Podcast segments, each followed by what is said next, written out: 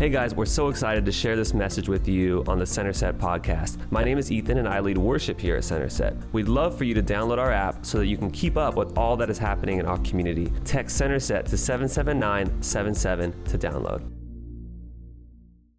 Is there anyone excited for church? Come on! We have not met. My name is Ali, and my beautiful wife and I, we started this crazy place called Bold Church four years ago with this simple dream. We wanted to create a place where not only Christians could grow in their faith, but unchurched people could explore their faith. So if you're new to faith, welcome. You're a VIP, and you are in for a treat. If this is your first time, I apologize. It's going to be a heavy message today. Uh, there are times where I, probably two or three times a year, I bring this out. Why, Pastor Ali? Because there are times where he preaches an amazing message. That's what last week was about. Oh my gosh, I love last week, Pastor Ali. Oh. Today is one of those messages you're going to throw something at me, okay? That's why I got this helmet here. So before we begin, I need everyone to repeat after me. I would rather, I would rather my, pastor, my pastor tell me the truth, me the truth than tell me, tell me what I want to hear. You, you, you asked for it. I'm just letting you know. You asked for it. We are in a collection of talks called Christians Gone Wild. Yes, it's a play on words. Twice a year we go through books of the Bible. Why? Because you need the whole Bible to make a whole Christian. And we are uh, talking about how do you follow Jesus in a jacked up church. And this book, First Corinthians, Paul wrote to this church that was four years old. Hello, we're four years old. They're jacked up just as much as we are. And uh, we are talking about something very heavy today. If you see the verse on the screen, someone shout amen. amen. Or do you not know that wrongdoers will not inherit the kingdom of God? Do not be deceived, neither the sexually immoral, nor idolaters, nor adulterers, adulterers, nor men who have sex with men, nor thieves, nor the greedy, nor drunkards, nor slanderers, nor swindlers will inherit the kingdom of God. And that is what some of you were. But you were washed. Someone say washed and you were sanctified. Someone say sanctified. And you were justified in the name of the Lord Jesus Christ and by the Spirit of God. I have the right to do anything you say, but not everything is beneficial. I have the right to do anything, but I will be not be mastered by anything. You say, food, for the stomach and stomach for the food, and God will destroy them both. The body, however, is not meant for sexual immorality, but for the Lord, and the, the Lord for the body. By his power, God raised the Lord from the dead, and he will raise us also. Do not know that your bodies are members of Christ himself? Shall I take then the members of Christ and unite them with a prostitute? Never. Do you not know that he who unites himself with a prostitute is one with her in body? For it is said the two will become one flesh. But whoever is united with the Lord will be one with him in spirit. Flee from sexual immorality. All other sins a person commits are outside the body, but whoever sins sexually sins against their own body. Do you not know that your bodies are the temple of the Holy Spirit who is in you, whom you have received from God? You are not your own. You were bought at a price. Therefore, honor God with your bodies. I've got a juicy sermon titled Jesus and Sex. Turn it over and say, Are you ready? to your other neighbor, say, I'm not. And uh, for those of you that are on the bottom left left hand corner, all my sermon slides are available. Just text the word bold notes, one word, no space, to 97,000 or go to that URL. All my slides, all 51 of them, are going to be available for free 99. Let me just pray before we begin because I, I don't know about you, I need prayer. God, we thank you so much for this opportunity to grow and learn and be stretched. Lord Jesus, I just pray, Lord, that you would help us be a community known by the fruits of the Spirit, not by the fruits of the flesh. That we would be known by our love and our joy and our hope, God. We thank you, Jesus. We ask that we, as we go out of this room, God, that we would commit to being the kind of people, the kind of people that would walk in the Spirit. We would just praise you and we thank you. And everybody said, everybody said, uh, we're going to have a a fun conversation about biblical sexuality today. Some of you who are very religious, maybe Catholic, your butt is probably squeezed right now. It's okay. Just relax. It's going to be a fun conversation. For those of you that are part of our community, you would have rec- many of you would have received an email. Very few of you would have read it. I have MailChimp, 25% open rate. So we try to put on social media. Today is an NC 17 sermon. Uh, today, I want to let you know about the books I had to read in preparation for today. Today is a, a very heavy subject. I, I did not just go to TikTok, I didn't just go peruse the internet and like come up with something fun to talk about. Uh, book number one, it's on your screen by a man named Kevin DeYoung. It's a fantastic book. If there's one book on this list of 13 that I would recommend, this is the one. And no, let me just tell you, I don't preach like this. For those of you that come every week, you, you know it's like loud, I'm boisterous, I'm in your face. Today's a different kind of sermon. Uh, if, you, if you want a, a, scholarly book that's less than 100 pages, this book is fantastic. Book number two, another great book. Uh, I'm going to read a portion of this book called in Wayne. Uh, this man by the name of Wesley Hill is a member of the LGBT community, but he chooses to live a celibate life. And the idea is he wants to be washed in waiting for the return of Jesus. Book number three, this is embodied by a man named Preston Sprinkle. This book is loaded. This is absolutely fantastic. Uh, how do Christians uh, have a discussion around transgender ideologies and the church? So eye opening. Book number four. This one is a massive one. Probably one of the best books I read this year called Strange New World. Carl Trueman is a seminary professor at Grove University. This book explains the cultural moment that we live in. If you want to understand why, why are we the way that we are as a country, that's the book you want to read. Book number five. This is another person in the LGBT community. Her name is Rebecca McLaughlin. She is self identified as having same sex attraction, but she chooses not to live that lifestyle. She wrote a book called The, the 12 Objections to Faith. What are the things that, why are you guys Christian? And she tries to answer those questions. Book number, I'm not even sure, six or seven. Nancy Pearcey. This is like a worldview there's personhood and there's imago Dei. Personhood says if you can't breathe and think, we should pull the plug. You have no values to society. Imago Dei says that you are born in the image of God. Even if you're handicapped, you still have value. And these two worldviews are opposed to one another. Fantastic book. Next book. This one is this is one of the top five books I've probably ever read. Irreversible Damage. Why are 80% of the people that are transitioning in America 13 to 16 year old girls. And that transition is irreversible. What, she talks about what, this is by a, a non believer, by the way. Next book, this one is uh, Jackie Hill Perry, fantastic theologian, scholarly. This is more experiential. She was part of the LGBT community, came out, fantastic book. Next book by uh, Caleb Kaltenbach. Imagine being 15 years old, and your parents are both lesbian and gay and you become a Christian. Imagine coming home to that household. That's his story. Not only does he become a Christian, he becomes a pastor. How, how, do, you, how do you navigate that? That's the book you want to read. Next book. Uh, Julie Sat, Sat, I don't even know. Slattery, thank you. I'm tongue tied. She talks about the, the biblical worldview. Why does God's design matter? Fantastic book. And I want to encourage you. I did not just read one side of this argument, I read the other. And if you are interested in both sides, this book is for you. Uh, it's called, next book, God and the Gay Christian by Matthew Vines. Nothing positive to say, just skip it. I'm just kidding, of course. Uh, David Gushee Changing Our Mind. In the last book, uh, uh Jared Byas Love Matters More. Let's breathe. I need to breathe. 1 Corinthians 6, verse 9 11. Or do you not know that wrongdoers will not inherit the kingdom of God? Do not be deceived. Neither the sexually immoral, nor idolaters, nor adulterers, nor men who have sex with men, nor thieves, nor the greedy, nor drunkards, nor slanderers, nor swindlers will inherit the kingdom of God.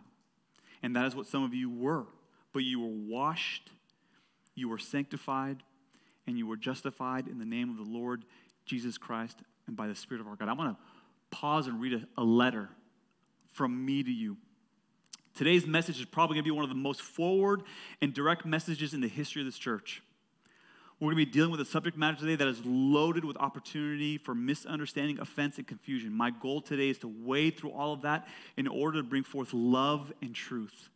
My expressed desire in dealing with sex, sexuality, is to be a pastor who is biblically faithful pastorally sensitive, and culturally conversant.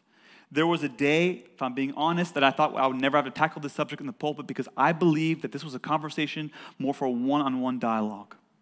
However, as a communicator of the gospel and teacher of the Bible, and as a pastor of this church in this cultural moment, that moment no longer affords me that ability. My aim today is to handle all of this with love. As Paul wrote to Corinth 2,000 years ago, I want to take some time to clear up some terminology that we will be using today in order to have clarity and understanding. The word orthodox and historic, these will be used interchangeably. These are conservative views. Then there will be two other terms, revisionist and progressive. These are will be used interchangeably. These are the liberal views. I use these terms, orthodox and historic, to describe the traditional historic view on sex and sexuality as the Bible describes it, as, as agreed upon by theologians across all seven continents for the last 2,000 years. I will use the term revisionist and progressive to describe those who are diverging from historical Christianity to a more revisionist Christianity. I do not use those terms flippantly or derogatory. I simply use them as they are now accepted academic terms for such diversions. These terms are not meant to be political in any way. Let me just pause. This is not a political conversation, this is a Bible conversation. I'm a pastor, not a politician. I will be using the term homosexuality. This will be a general blanket statement for all of those people who are in same sex attraction, as well as those in varying degrees of identification. I'm very well versed with the current representation of LGBTQ plus acronym. Please know that I know the nuances and identification of each particular issue that are represented in each of the underlying realities. Sorry, this is wordy. LGBT is a clunky term, and I wish to avoid it for communication's sake. Today's message is not meant to shame anyone. Rather, today is a day that I pray would come with great freedom, hope, and transformation. I know that some of the things that are going to be said and brought up today will bring up memories, feelings, insecurity, anger, and guilt. It will bring up frustration and a lot of other things I can't necessarily put into words for you personally. I hope that we can come to the conclusion that no matter where you're at today, Bold Church is a place, a safe place to have these types of conversation that you can process these things, that you can believe. You don't have to believe to belong. And so, with gr- that being said, with great humility and respect and fear and trembling, I'm going to approach the scriptures today. So, before we begin, I'm going to pray a second time because I'm going to need it. Speak, God. Bring clarity. Bring hope. Bring freedom. Bring unity. In Jesus, everybody said, I remember what I was wearing when I was 11 years old, walking over to my friend's house. I remember the temperature of the day. I remember the heat. It was about 90 degrees, which is why I was wearing shorts and a t shirt. I remember the breeze blowing in my face. I remember walking up the driveway with my friend who had called me 10 minutes prior, demanding that I run to his house. A few weeks ago, he had caught a praying mantis and put it in a cardboard box in his backyard. A month before that was 4th of July, and he had fireworks in the same box. And so he invited me to his house and said, I need to show you this. So imagine the excitement as I walk into his backyard and see the cardboard box again, only to lean over and see magazines. Why did you have me run over? Until he opened it up and showed me what was inside.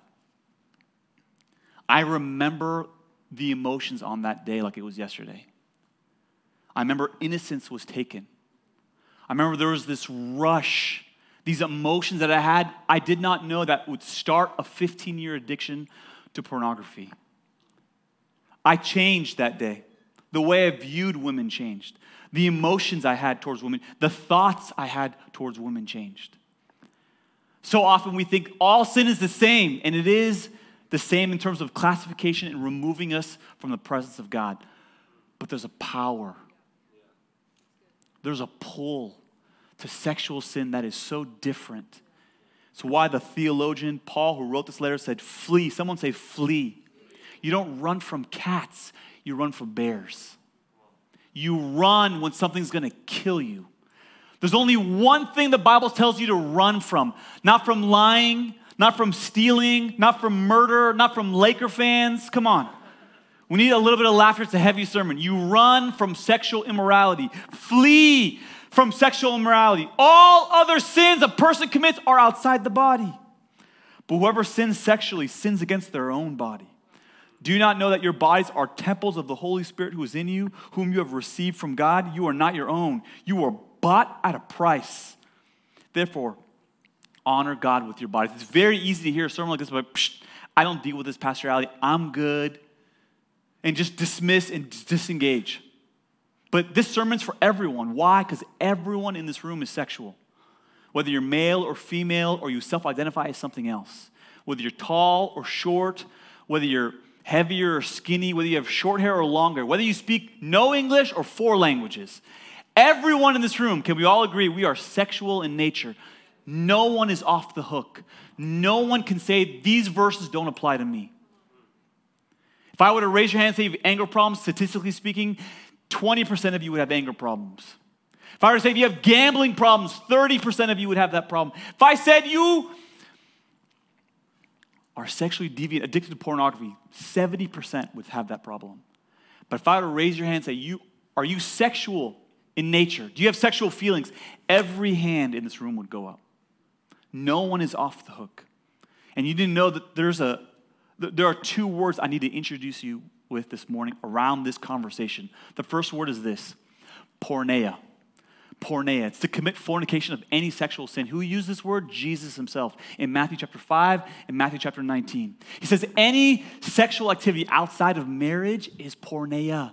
And he says it like this. He says Jesus defines all sex outside of marriage and even illicit sex in marriage as porneia. They come to him and say, "Jesus, under what conditions can I leave my wife?" She smells, she's hairy, she has a mustache, she doesn't glue her, her eyelashes on. Come on, I want to leave her. Jesus says, You cannot leave unless it's porneia, unless you have sex outside of marriage. And he uses this term, this very broad term. It's massive. It's all sex outside of marriage. And Jesus defines marriage as male and female. There's this drawer in my house in the kitchen that if you open it, spoons, forks, knives. There's another drawer when you open it, foil, Ziploc bags, all the kind of stuff that my wife uses. And then there's another one, like the you, kitchen utensils. I don't know how to cook. I burn water. I don't know how to cook. Those are the things my wife. Then there's another drawer on this side of the kitchen. I call it the everything drawer. You open it. There's keys. There's stamps. There's checkbooks. It's like you anything we don't have a spot for. We just throw it in there. That's what this word is. It's the everything that falls out of what you want to define, throw it in there. Let me tell you why that's so important. We invent ways to have sex. When I was a kid growing up, if you wanted porn, porn or pornography, the internet wasn't around. We didn't have cable. My, my, my, parents didn't have HBO. You had to either go to AMPM and steal it, or you had to find your dad's closet of magazines. Today, it's totally different world. You don't even need to leave your couch. You should be a, a thumb warrior. And you go to any website you want. Let me tell you, in le- I believe in less than five years, because pastors are already talking about this privately, I will need to disciple people that have sex with robots. That the primary way that you have a sexual encounter is no longer in person, but in the meta world and that I will be discipling couples with a wife crying, saying he cheated on me, and him saying, I didn't sleep with anyone. It was a computer, Pastor Ali. And I have this word, porneia. Any sex outside of marriage that isn't with your spouse falls in this category.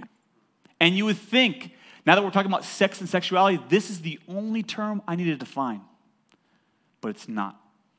I need to let you know that there's a, a war about the next word I'm going to show you. It's on the screen. It's arsenokoites. It's on every college campus and every seminary in America, and it's coming to the local church. It's basically two words in one. Arson means men, kotes means bed. If you put these two together, it means betters of men. It's pretty clear what the Bible's saying right there. The Bible is trying to show you a biblical ethic, a social, a, a biblical morality that God def- created us to be male and female, and He wants all sex, which is awesome, by the way. I know some of you are Catholic and you never have sex unless it's like dirty. No, no, God celebrates. There's a whole book in the Bible called Song of Solomon where God celebrates sex. It's crazy that our God invented it. He's not embarrassed by it the way that you are. He's not like hiding about it. He wants to celebrate it, but in, in a certain context. And say, wait, I don't build a fireplace on the stage, I put it in the fireplace.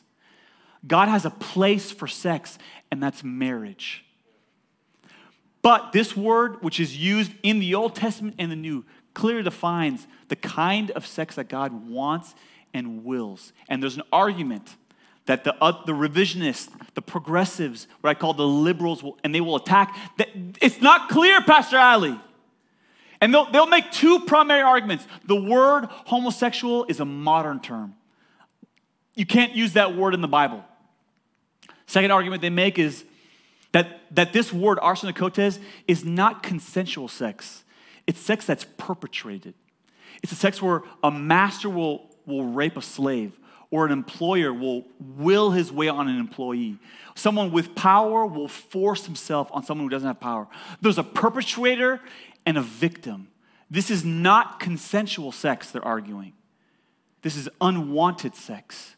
And because of this, the indictment against the homosexuality in the Bible is null and void, they say. This is not what the Bible's talking about. And I will concede, yes, you're right. The Bible never actually uses the word homosexual. It's a modern term. But the Greek word, the original word, is beyond clear. Arsenokoites. And what I want to show you, the number one argument for the biblical position of sexual ethic comes from this version of the Bible. Next slide is this Septuagint. Might want to write that name down for all you, some of you Bible nerds. The, the Bible in the Old Testament is in Hebrew. The New Testament is in Greek. That's the original language. But a lot of Jews, they lived in Rome. They were speaking Roman languages, so they, they would read their version of the Bible in Greek. So there were words that were in that version of the Bible. The Greek translation of the Old Testament was used by the Jews in the first century. So there are words that are in the Old Testament that I want to show you in the Greek are the same words that we find in 1 Corinthians 9 I just read in a moment ago. Go to the next slide. Leviticus 18. Do you not have sexual relations with a man as one does with a woman? That is detestable. Go to the next slide. Meta arsenos. I can't even say that in English. Koten. That's what the word says in Greek. Let me show you another one. Leviticus 20. If a man have sexual relations with a man as one does with a woman, both of them have done what is detestable. That's Leviticus 20, verse 13. That's the same verse in the Greek. Let me tell you why that's so important while you do not have the term homosexuality being used from an English term, we do have the Greek. Let me read this to you. Therefore, the nature and consistency of it and the prohibition of it across all of Scripture, as Paul the Apostle articulates his thoughts and truths concerning, concerning the specific teachings on sexual ethic, we must see and understand that he's not mincing words because he used the same words in his own Bible. We must see and understand that he's not mincing words and that there is a clear teaching from the biblical perspective on the issues of homosexuality. Let me just pause for a moment. Many of you, you may even have your arms crossed. This is my first time at this church. I'm freaking out. Let me tell you, this is an internal conversation that we're having with those who follow Jesus. If you're not a believer, you can just zone out right now for a few minutes. I'm just being honest. I don't want to talk about Greek words with you. I want to talk about Jesus with you. But if you are a follower of Jesus, this is the clear teaching of the scriptures that God has a sexual ethic that I did not create. I'm the mailman. And the number one argument I hear, I, I probably get an email once a month along these lines. This is how the email goes Pastor Al, I think you're, you're bigoted you, you, don't understand the Greek word. You, you don't, I, I saw a video on TikTok and it told me something different. Listen, if your email starts with anything related to TikTok, I'm just going to delete it, okay? We can make arguments that they didn't translate it properly. We can make arguments of white supremacy and uh, the transliteration wasn't good and Paul was biased. We can even make arguments that maybe the Bible's outdated and incorrect in light of the social progression. Let me just say it like this not everything old is outdated. Let me say it again. Not everything old is outdated. That's why everyone's listening to Metallica right now because of Stranger Things. Master of Puppets. Why? Because not everything old. That's why girls are wearing bell bottoms right now. Because it, it, it was outdated, but it's coming back. We just need a little bit of attention right now. So the question that you may be asking is, why, Pastor Ali, are you going after this subject? Seems like you're picking on, on this community. Now I'll say this. Great question. The answer is no, really. Because no one in this room is sending me a monthly email telling me that I'm an idiot. That murder doesn't mean what it means. Pastor Ali, I like, I'm so offended at you right now. Murder does not mean that in the English. Oh my God, if I kill my roommate, that is not murder, okay? You are a white. Imagine we just take the word sexuality and replace it with another word. We would all laugh like, you're crazy. Put in the word stealing, put in the word lying. We, no one questions any other Greek word in the Bible. The, the whole Bible is perfect except for that word. Isn't it funny that all the people complaining are usually 20 year old millennials who are upset at the church? They're called deconstructionists. And you need to know the tone in which they speak. It is hurt. And the reason why I know this is exactly how my kids act. When I don't give my kids what they want, when they feel abused, when they feel neglected, everything is offensive to them. I go, Zoe, go to your room. You don't love me, Dad. You hate me. And I'm like, what are you even saying, girl? Because she's operating from a place of pain. Pain doesn't change the purpose of the Bible. My feelings don't change the definition of the Bible. And what I loved, are you still with me? So, what I want to do is, I want to return the validity of this book. You can trust this book. Let me read you a quote from Kevin DeYoung. The English translations are almost always right, especially when they basically say the same thing. You don't have to be afraid. This book is more reliable than NPR. It tells more truth than CNN. There's no fake news here.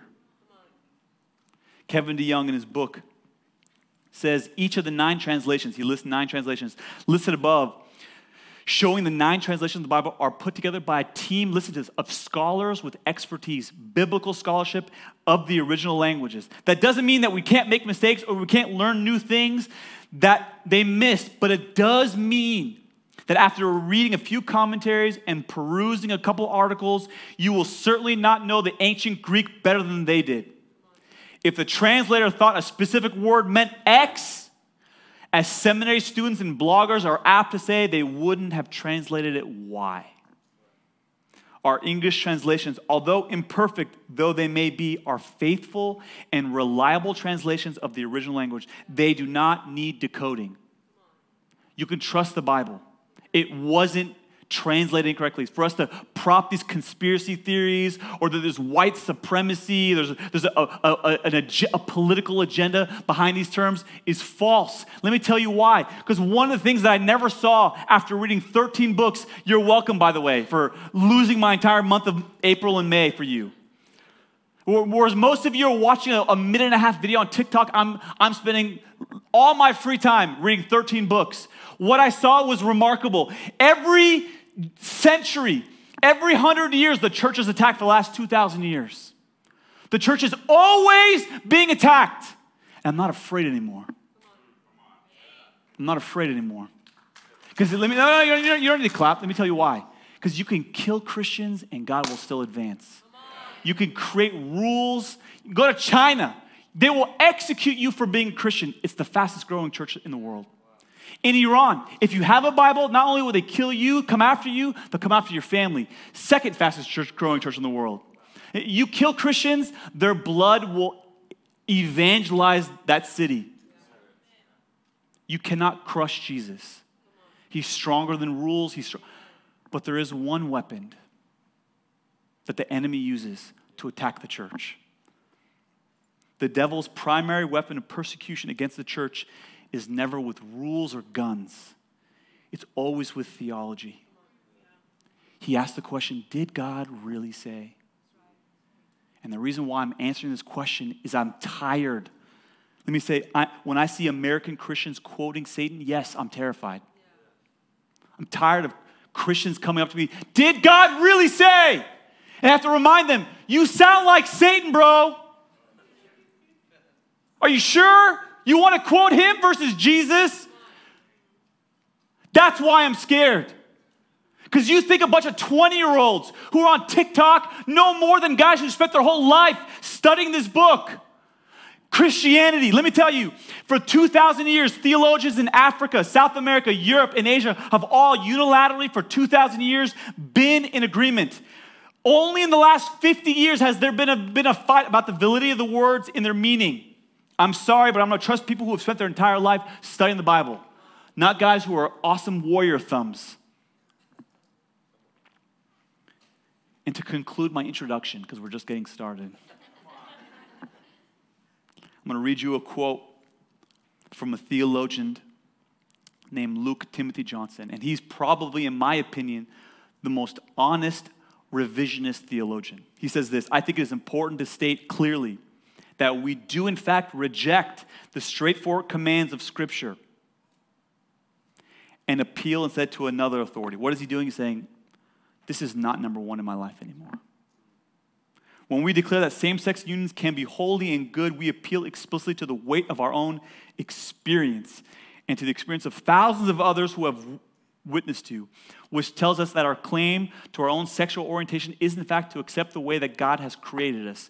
Rejection of orthodox and scriptural truth, this is my quote, is the only way to work around the ethic design given to us by the scriptures because you can't go through it.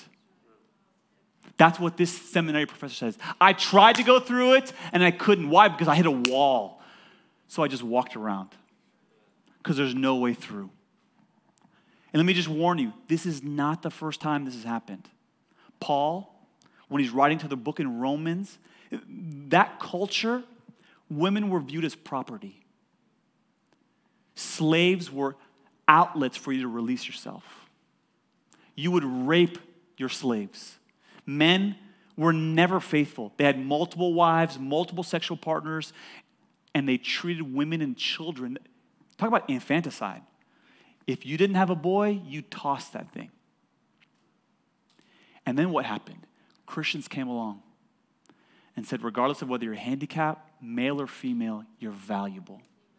It was Christians who invented the adoption program. It was Christians who invented the hospitals. It was Christians who invented the, the, the foster care. The kids that no one else wanted, the Christian says, we'll take them. We'll love them. This is our history. For 2,000 years, we adopt and love the unlovable. We put value where the world does not put value. And the very things that make this society amazing, America's the greatest country in the world, is now the very values that we are being attacked. Don't let 50 years erase 2000. No one wants to go back to that world.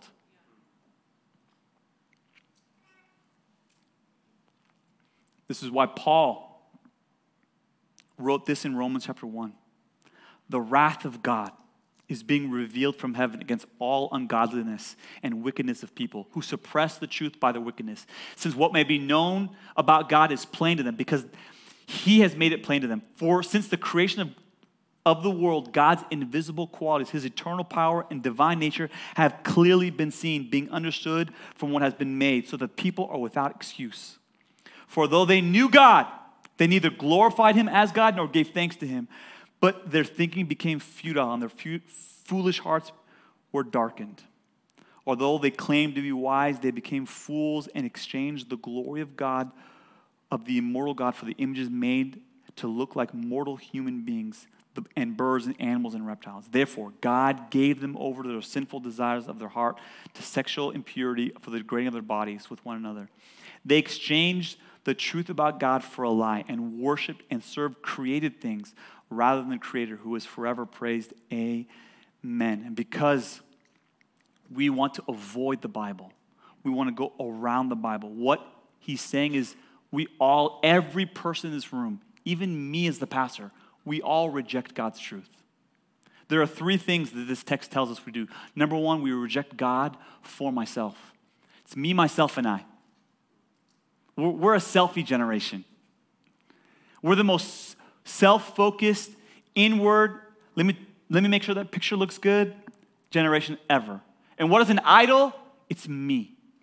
Number two, God's truth for my truth.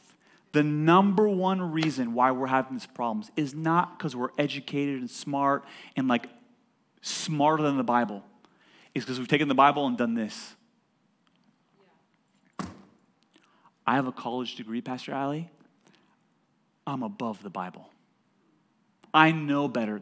And what I, my job today is to simply do this is to prop the Bible up and help you see that is authority above professor, politician, doctor, friend, family, parent, and spouse. If you're not a believer here today, I'm sorry. We're having this conversation with you in the room. Does not matter your sexual orientation, you are welcome here. I want to talk to you about Jesus. And in fact, we want to give you a book called Following Jesus. It's free. We give it away free 99. Just ask for it. But if you're a follower of Jesus, let me just be challenge you for a moment. You cannot erase 2,000 years of Christian history because of something you saw on TikTok. Number three, we all do this, by the way. We reject God's design from my desire. What I hope happens after today is not, this is not the end of a conversation. This is the beginning. If you have questions, please email me at yasmin at centerset.church. I had like two planned jokes on a really heavy sermon. So, why do we reject God's truth? Dr. Juli Slattery said this pride is at the center of both our rejection of God's holy standard and our judgmental application of that truth. So when we reject the standard for our own personal lives, pride. When we, with bitterness and frustration, condemnation, level things against other people, pride. And this brings us to a fork in the road. If I can't get through the Bible, because the Bible doesn't make allowance for this, I need to go around. And Scripture is no longer king. My feelings and my emotions are. Let me read you this quote. Emotion is now the most popular weapon of the enemy when it comes to our current culture and society. My truth has become the war cry of a generation that's all but lost its way. Most of us have become casualties of a culture war that has been raging for the better part of 60 years, and you didn't even know it. Mary Eberstadt, in the book Primal Screams, talks about how the sexual revolutions created uh, the world that we live in today. The sexual revolution was de, the destigmatization and the demystification of non marital sex and the reduction of sexual relations in general to a kind of hygienic recreation in which anything goes as long as those involved are consenting adults. The number one website in the world outside of social media is Pornhub. 70% of men in America, whether they're Christian or not, watch porn once a week and the porn industry makes more money than the NBA, MLB, and the NFL combined. Why? Because we have taken something that was meant for the bedroom and we've demystified it. We've capitalized on porn. Marshall Kirk, in his book, How America Will Conquer Its Fear and Hatred of Gays in the Night, wrote this First, your foot put First, your foot in the door by being as similar as possible. Then and only then, when one of your little different orientations is finally accepted, you start dragging in your other peculiarities. One by one, you hammer in the wedge, narrow end first, as the saying goes. Allow the camel's nose beneath the tent, and his whole body will soon follow. We are in a culture war. But let me say this I do not believe that we are called to fight in a culture war. Although there will be many in this room that would disagree with me, I believe we have a very unique purpose and role within this role. On April 1st, 1949, was the Battle of Okinawa. It began with 38 days of battle. 80,000 people died. There was an 11 day standstill that became so famous, it became a movie called Hacksaw Ridge. A sergeant by the name of Desmond Doss, who was a believer, by the way, refused to hold a gun, refused to engage in the war. So, what did they do? They made him a medic. This is the quote The army made Doss's life hell during training. It started off as harassment and then became abusive. Several World War II veterans who were in Doss's battalion, they considered him a pest, questioned his sincerity, and threw shoes at him while he prayed. I'm not surprised when people make fun of you for your beliefs in Christianity. Let them. Let them. They saw him as a slacker, someone who didn't and shouldn't have been allowed in the army, someone who was their weakest link on their battalion. Their opinion of Doss would eventually change as their lives would literally be saved by this man. Dawson, in his incredible feat, would crawl on the ground as bullets hovered overhead and he dragged wounded soldiers one at a time to the edge of the cliff, lowering them down to safety. He rescued personally 75 men and would receive the Purple Heart from President Truman for his heroic rescue. You need to understand an important truth. We need to understand that Doss was in the war, but not of the war. He would see bullets, he would see blood, he would see death, he would see pain, he would see families forever changed, men who would never walk, men who would never return home to their wives, and he never picked up a weapon. He never shamed and fought back because he knew his mission was clear and his pers- purpose was resolute. I wrote down like this as Christ followers, our job is to be in the war, but not of the war.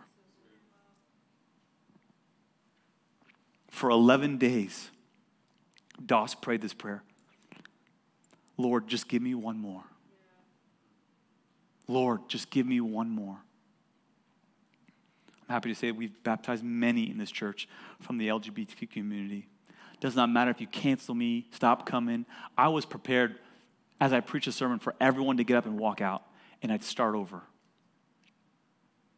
Because this isn't my truth, and I will never be angry with you for leaving.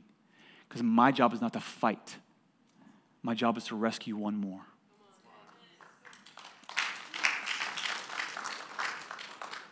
But before we get angry at the revisionist, I have an indictment against the church. Many of us in here ignored the very thing the Bible teaches in order to continue engaging in things that are private in our lives and that should be surrendered. We beat down others with condemnation and judgment, yelling at the person dealing with same sex attraction while in secret looking at pornography. We have disdain on our face for the transgender person while we're cheating on our spouse on Pornhub. The reason the world stopped listening to the church is because our house is out of order. Writer and author Philip Yancey wrote it so powerfully. I know of no greater failure among Christians than is presented a, a, point of view on sexuality outside the church. People think of God as the great spoil sport of human sexuality, not as the inventor of sex. Even true believers find it hard to accept the traditional Christian morality offers the fullest, most satisfying life. The Pope utters pronouncements, denominations position papers, and many Christians ignore them and instead follow the leading of society. Surveys reveal little difference between the church attenders and non attenders in the rates of premarital intercourse and cohabitation. Survey, survey shows that millions of people have left the church over the discussed topic of hypocrisy about sex, especially when priests and ministers fail to practice what they preach. We can talk about how they're trying to change the Bible all day long, but are we even obeying what the Bible says? That's why this is not a sermon against anyone in particular. It's just me doing this. Can we obey what this says? What's the way forward? With the remaining time, I want to give you a third Greek word. If you're taking notes, you want to write this down. If you're not taking notes, you want to write this down. The word is metanoia, aka repent. It's used in the book of Ezekiel 18, verse 30. It was used by John the Baptist in Matthew chapter 3, verse 2. It'd be a word that Jesus used in Mark chapter 1, verse 50. Peter would use it in Acts chapter 2, verse 38, and Paul would call all people to it in Acts 17, verse 30. It means to have a a change of mind, a change of mind. It primarily refers to the comprehensive change of one's orientation to follow God. Listen, let me put it like this if your repentance hasn't changed you, your faith hasn't saved you. When you turn and come back to Jesus, things fall off. Things fall off. 1 Corinthians 6, verse 9 says, Do you not know that the, the wrongdoers will not inherit the kingdom of God? Do not be deceived, neither the sexually immoral, that's the word, arsenokoites, by the way, nor the idolaters, nor adulterers, nor men who have sex with men, nor thieves. This, ma- this is a massive list, list. Nor those who are greedy. Wives, next time you don't share your french fries, you're not going to inherit the kingdom of God. You're, you're, you're greedy. nor drunkards, nor slanderers, nor swindlers. My translation says even Laker fans won't go. Will inherit the kingdom of God. And that is what some of you were. But you were washed and you were sanctified and you were justified in the name of the Lord Jesus Christ and by the Spirit of our God. Next verse. I have the right to do anything, you say, but not everything is beneficial. I have the right to do anything, but I will not be mastered by anything, you say. Food for the stomach and stomach for the food, and God will destroy them both. The body, however, is not meant for sexual immorality, but for the Lord, and the Lord for the body. By his power, God raised the Lord from the dead, and he will raise us also. Do not know that your bodies are members of Christ himself? Shall I then take my members of Christ and unite them with a prostitute? Never. Do not know that he who unites himself with a prostitute is one with her in body? For it is written, the two shall become one flesh. But whoever is united with the Lord, with him in spirit, flee sexual immorality. Someone say, flee. Flee, sexual immorality. If I get the worship team to come up. Flee sexual immorality. All of the sins a person commits are outside the body, but whoever sins sexually sins against their own body. Do you not know that your bodies are the temple of the Holy Spirit who is in you, whom you have received from God. You are not your own. Let me read you this again. You are not your own. You were bought at a price. Therefore, honor God with your bodies. As Christ followers, I'm submitting myself under the lordship and authority of Jesus. I wrote down like this Our generation today says, My body, my choice. That's not a quote about abortion, by the way. That's sexuality. As follower of Jesus, it's my body, his choice. I relinquish that right. See, the world will tell you self actualization, you need to be an entrepreneur, pursue your purpose. And the scriptures say purity over purpose. What's the point of being a CEO if you slept your way to the top? What's the point of being Jeff Bezos if you lied and stole your way there? Because in the kingdom, you can be a janitor. But if you do your job with faithfulness, you are great in the kingdom of heaven. Because it's not about titles, it's not about purpose, it's about purity. And often we love the benefit of Jesus we just don't want to pay for it. My friend in high school, I remember the conversation so vividly because I was 15, my, my friend was 15, and his dad, his dad was a CEO of a large company, multi, multi millionaire, had two cars. A 1980 Honda Civic that was worth maybe on a good day three or four thousand dollars. And then he had a, a BMW 8 Series that was a hundred grand off the lot. And my friend and I, we would like lust over this car. We love the BMW. And his dad's like, You don't want this car. He's like, Even if I gave it to you for free, don't take it. I'm like, Bro, you are crazy. He's like, Do you know how much it costs to, to change the oil on a Honda Civic? 20 bucks. He's like, Bro, you know how much it costs to change the oil on this car? 250. He's like, I can get four new tires for the Honda Civic for 300 bucks plus labor out the door. This tire this one tire on the BMW costs four to 500 bucks. The maintenance on this car annually is five grand. That's what this car is worth. He's like, if you were to take this car off me for free, you could never pay for the maintenance. It's too expensive. That is a perfect picture of Christianity. Salvation is cheap, discipleship will cost you everything.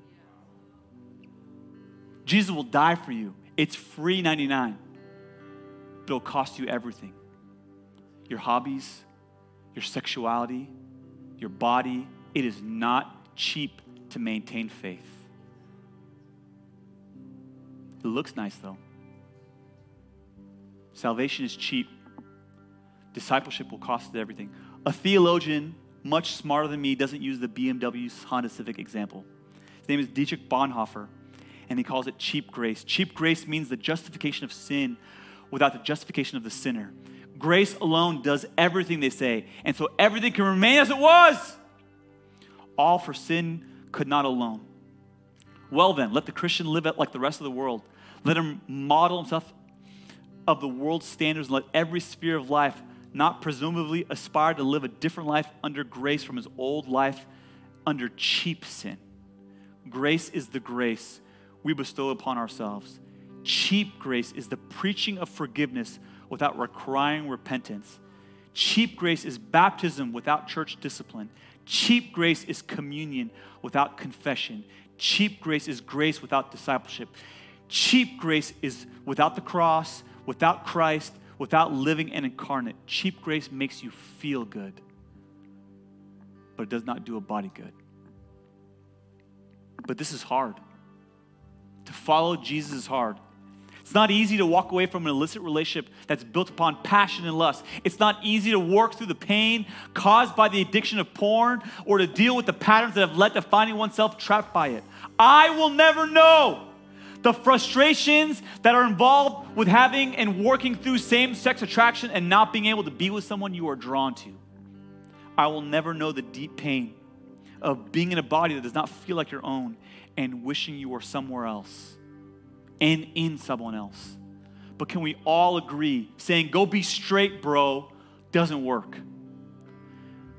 Just stop, is what the cliche church terms we've been using for the last 50 years that the world doesn't want to hear anymore.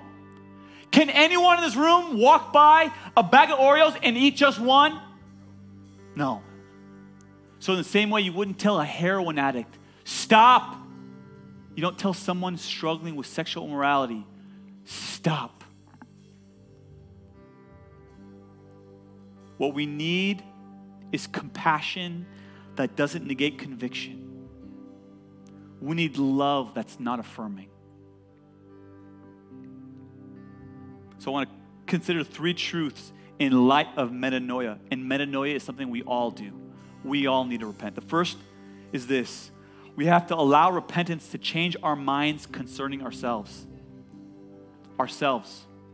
Too many people in this room get their identity from Instagram. You get your identity from the scale on the ground. You get your identity from the bank account.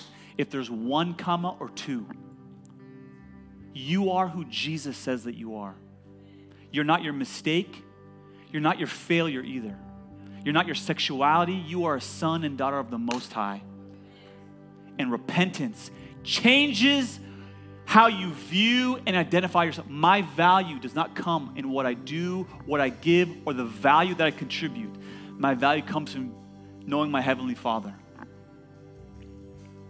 True biblical Christ centered repentance will cause us to have a reformation in the way that we see ourselves. Dietrich Bonhoeffer says, Grace is the hidden treasure in the field. Grace is the treasure hidden in the field. For the sake of it, a man will gladly go and sell it all he has. It is the pearl of great price to buy, which the merchant will sell all his goods for it. It is the kingly rule of Christ, for whose sake a man will pluck out the eye and cause him to stumble. It is the call of Jesus at which disciples leaves his nets and follows him no matter the cost. Grace is the gospel which must be sought, and again and again the gift must be asked at the door which man knocketh. Grace is costly because it calls us to follow. It is grace because it calls us to follow Jesus Christ. It is costly because it costs a man his life. It is grace because it gives a man the only true life. It costs because it condemns sin, and grace because it justifies the sin above all. It is costly because it cost God the, the life of his son. Ye were bought at a price, and what has cost God cannot be, be cheap. It is grace because God did not reckon his son for a dear price to pay our own life, but delivered him up for us costly. Grace is the incarnation of God. And the number one objection that I get is Pastor Ali, It's simply not fair. It's my body, my feelings, my heart. I should be able to do whatever I want. And you would be right if you got your theology from TikTok. And that would be the alignment with the age of the therapeutic self authority. However, if you want to adhere to historical Orthodox Christianity, whose worldview and sexual ethic is taught by Jesus and repeated by him throughout all of the scriptures, that our self is not authority. No matter how we are born, no matter how proclivities we have, the Bible is clear we must be born again. It's not a use we use often in church. Second thing that metanoia calls for we must allow repentance to change our minds concerning sin. Sin is not something you manage, it's something you run from. I wrote down like this Sin is not a fire to be played with, it is a sickness that Jesus died for. Wherever light and erroneous views of sin exist, there will be light and erroneous views of the cross. Where we treat sin lightly, Jesus is treated lightly. But people will argue, God is love. Now, I would agree with you. God does reveal himself twice as love, but we may disagree on what, what we're talking about when it comes to love. God is love, but the force of that love was the brutality of the cross, not for the allowance of something. And finally, we have to allow repentance to change our minds concerning God. One more quote. When the truth has been revealed in the Word of God, our business is to find out what that truth is, and in all our teachings, confirm that truth. We're not to edit it, change it, but to let it stand just as it is. Men are not willing to let God be what He says that He is. They attempt to change, correct, alter, and apologize for God in the attempt to make Him other than what He is. God is, and we better accept Him for what He is. Let me conclude by saying this.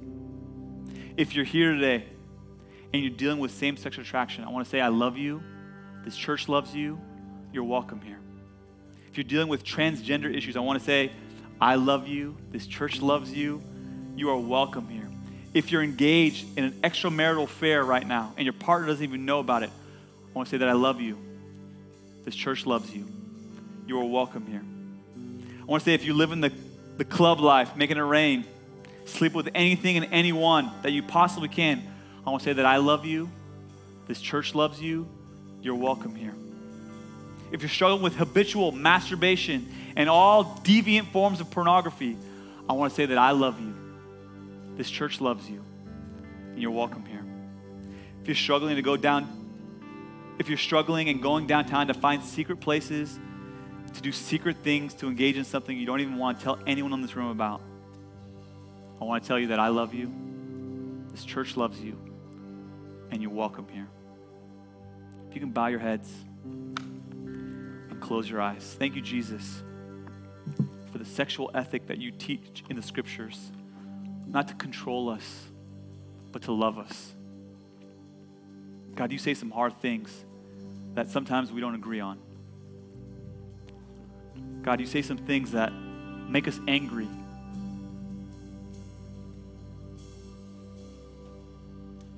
But I believe, Jesus, you're smarter than my professors. You're smarter than politicians. You're wiser than my parents. You're wiser than anyone on TikTok or Instagram. That, that you've been teaching and, and preaching one message sexual purity, not to control us, but to give us life and life abundantly. I repent, God, in ways that I've disagreed with you. I've known the truth, but not wanted to obey the truth. Forgive me, God, for having judgmental attitudes towards those outside the church and even inside the church for failing to live up to the standard, as I have also failed to live up to the standard. Forgive me, God, for not being like Desmond Doss being in the war but not of it.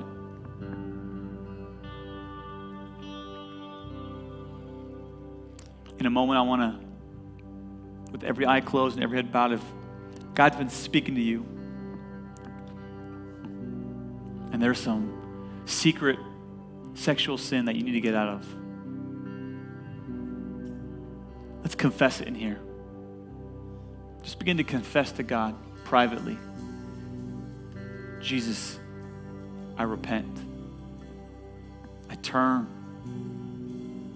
from Pornhub. I turn from flirting with that secretary at work.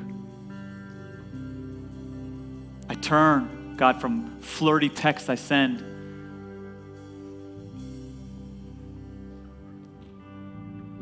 Purity over purpose, Jesus. There are some of you in this room that while others are praying that prayer, you don't have a relationship with Jesus, the God who became a man, who never had sex, who died so that you could live. The gospel is so clear. God so loved the world that he sent his one and only Son, that whoever should believe in him should not perish but have eternal life. That Christianity is not about you doing anything, but you believing in Jesus, believing in his death on a cross for your sins. And if you haven't started that relationship, I want to give you that opportunity with every eye closed and every head bowed. And you want to start a relationship with this Jesus who will love you in spite of your sexual past, who loves you right now, not because you have to change, but he loves you if you never change. And he wants a relationship with you. Let him speak to you. Let him walk with you. Let him tell you the things that I said today. He loves you with an everlasting love. That's you. And you want to start a relationship with the living God. He's a person, He has preferences. Purity is God's preference. And you can't do it alone, He'll empower you to do it. That's you. On the count of three, would you just be willing to raise your hand? One, two, three. Would you shoot your hand up if that's you and want to start a relationship with the living God, Jesus? Just pray this prayer in your heart or pray it out loud. Thank you, Jesus, for dying for me. Thank you, God, for forgiving me of my sexual past, for cleansing me. Thank you, God, for not holding it against me. Thank you, God, for dying for it. Thank you, God, for freeing me of it. Thank God, for purifying me of it. I don't understand everything, Jesus, but I believe that you're God and that you left heaven. Come die for me. Would you, would you come into my heart? Would you send your Holy Spirit so that my body can be the temple of the Spirit of God? I want to live a pure life for you, Jesus, a holy life for you. I metanoia, Jesus. I repent and turn from my ways and return to you. And everybody said, Thanks so much for listening. We hope this message impacted you and inspires you to draw closer to Jesus. Subscribe to this podcast and give us a follow on Instagram at Centerset Church to keep up with all that God is doing in our community. Also, we'd love to be in prayer with you. If you have any prayer requests, please send them to info at centerset.church.